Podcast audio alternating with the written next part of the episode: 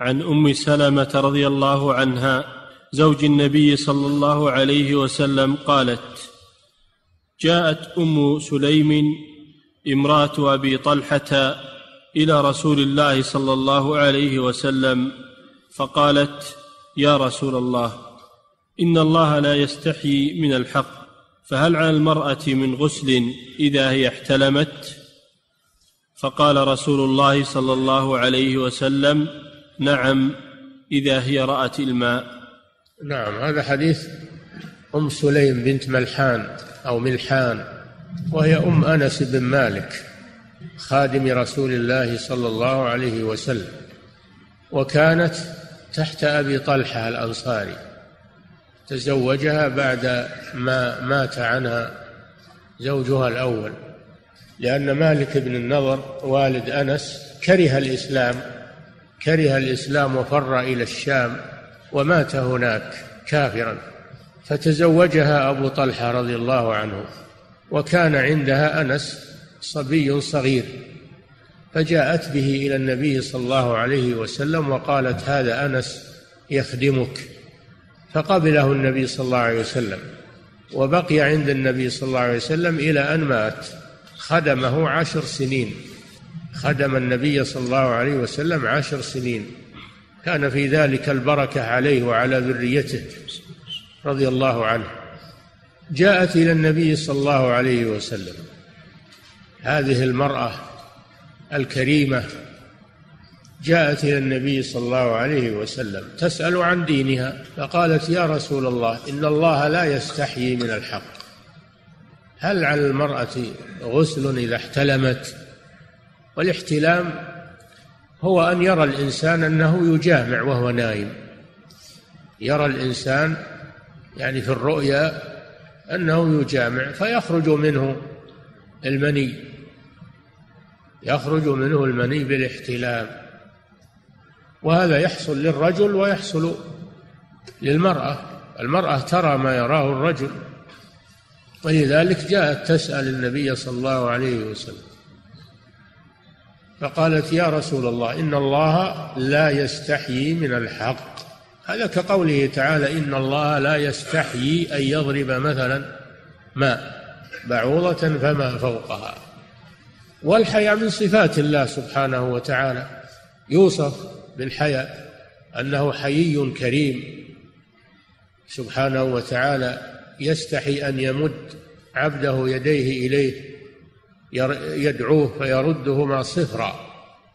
والله يوصف بالحياء على ما يليق بجلاله. ما هو مثل حياء المخلوق؟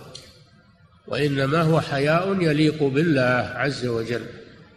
وأما الذين حاصوا وماصوا حول هذه الكلمة من شراح الحديث بالتأويل و... فلا داعي إلى هذا. لا داعي إلى هذا التكلف. نحن نثبت هذا.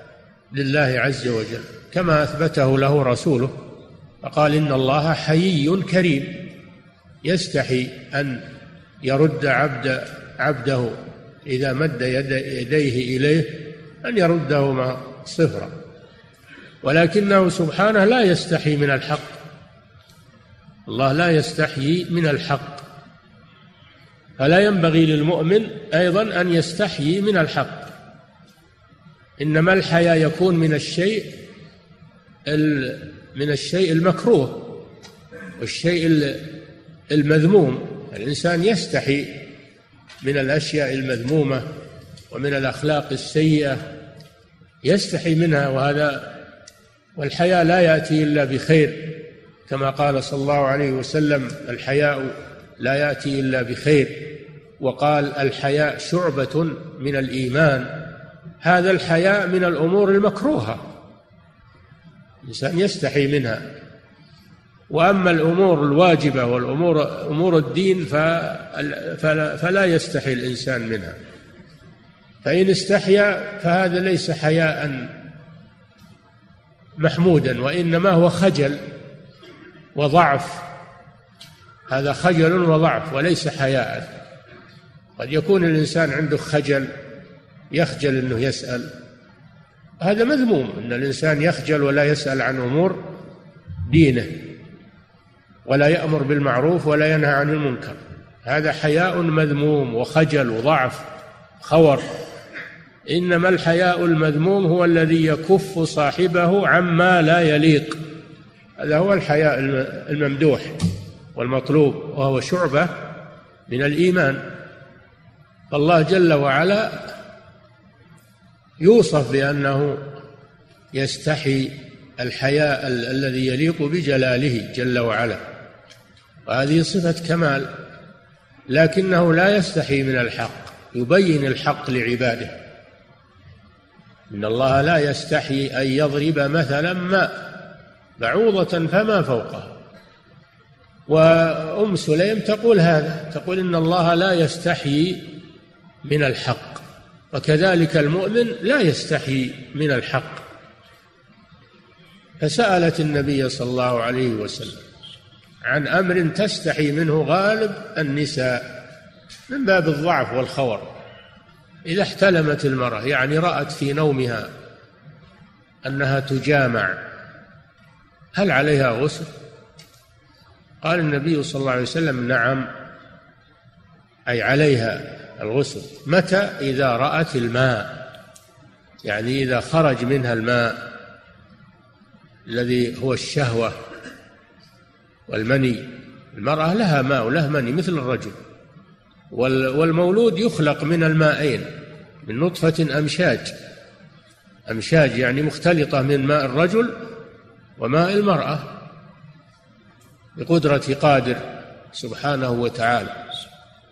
فلذلك إذا احتلمت يخرج منها ما يخرج من الرجل فإذا رأت ذلك تغتسل. وكذلك الرجل إذا احتلم ورأى الماء يغتسل.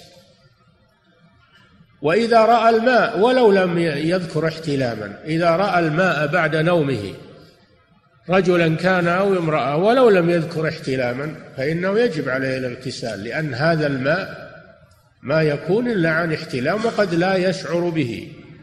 قد يحتلم الإنسان وهو لا يشعر بسبب ثقل النوم عليه. فإذا وجد الماء وجب عليه الاغتسال سواء كان ذكر الاحتلام أو لم يذكره. فالعبرة بوجود الماء وجود المني أثر المني على جسمه أو على ثوبه سواء كان رجلا أو امرأة. ولهذا قال صلى الله عليه وسلم الماء من الماء. الماء يعني الاغتسال من الماء الذي هو المني. هذا في, في الاحتلام أما إذا احتلم ولم يخرج منه شيء فليس عليه اغتسال. إذا احتلم ولم يخرج منه شيء فهذا ليس عليه اغتسال. رجلا كان أو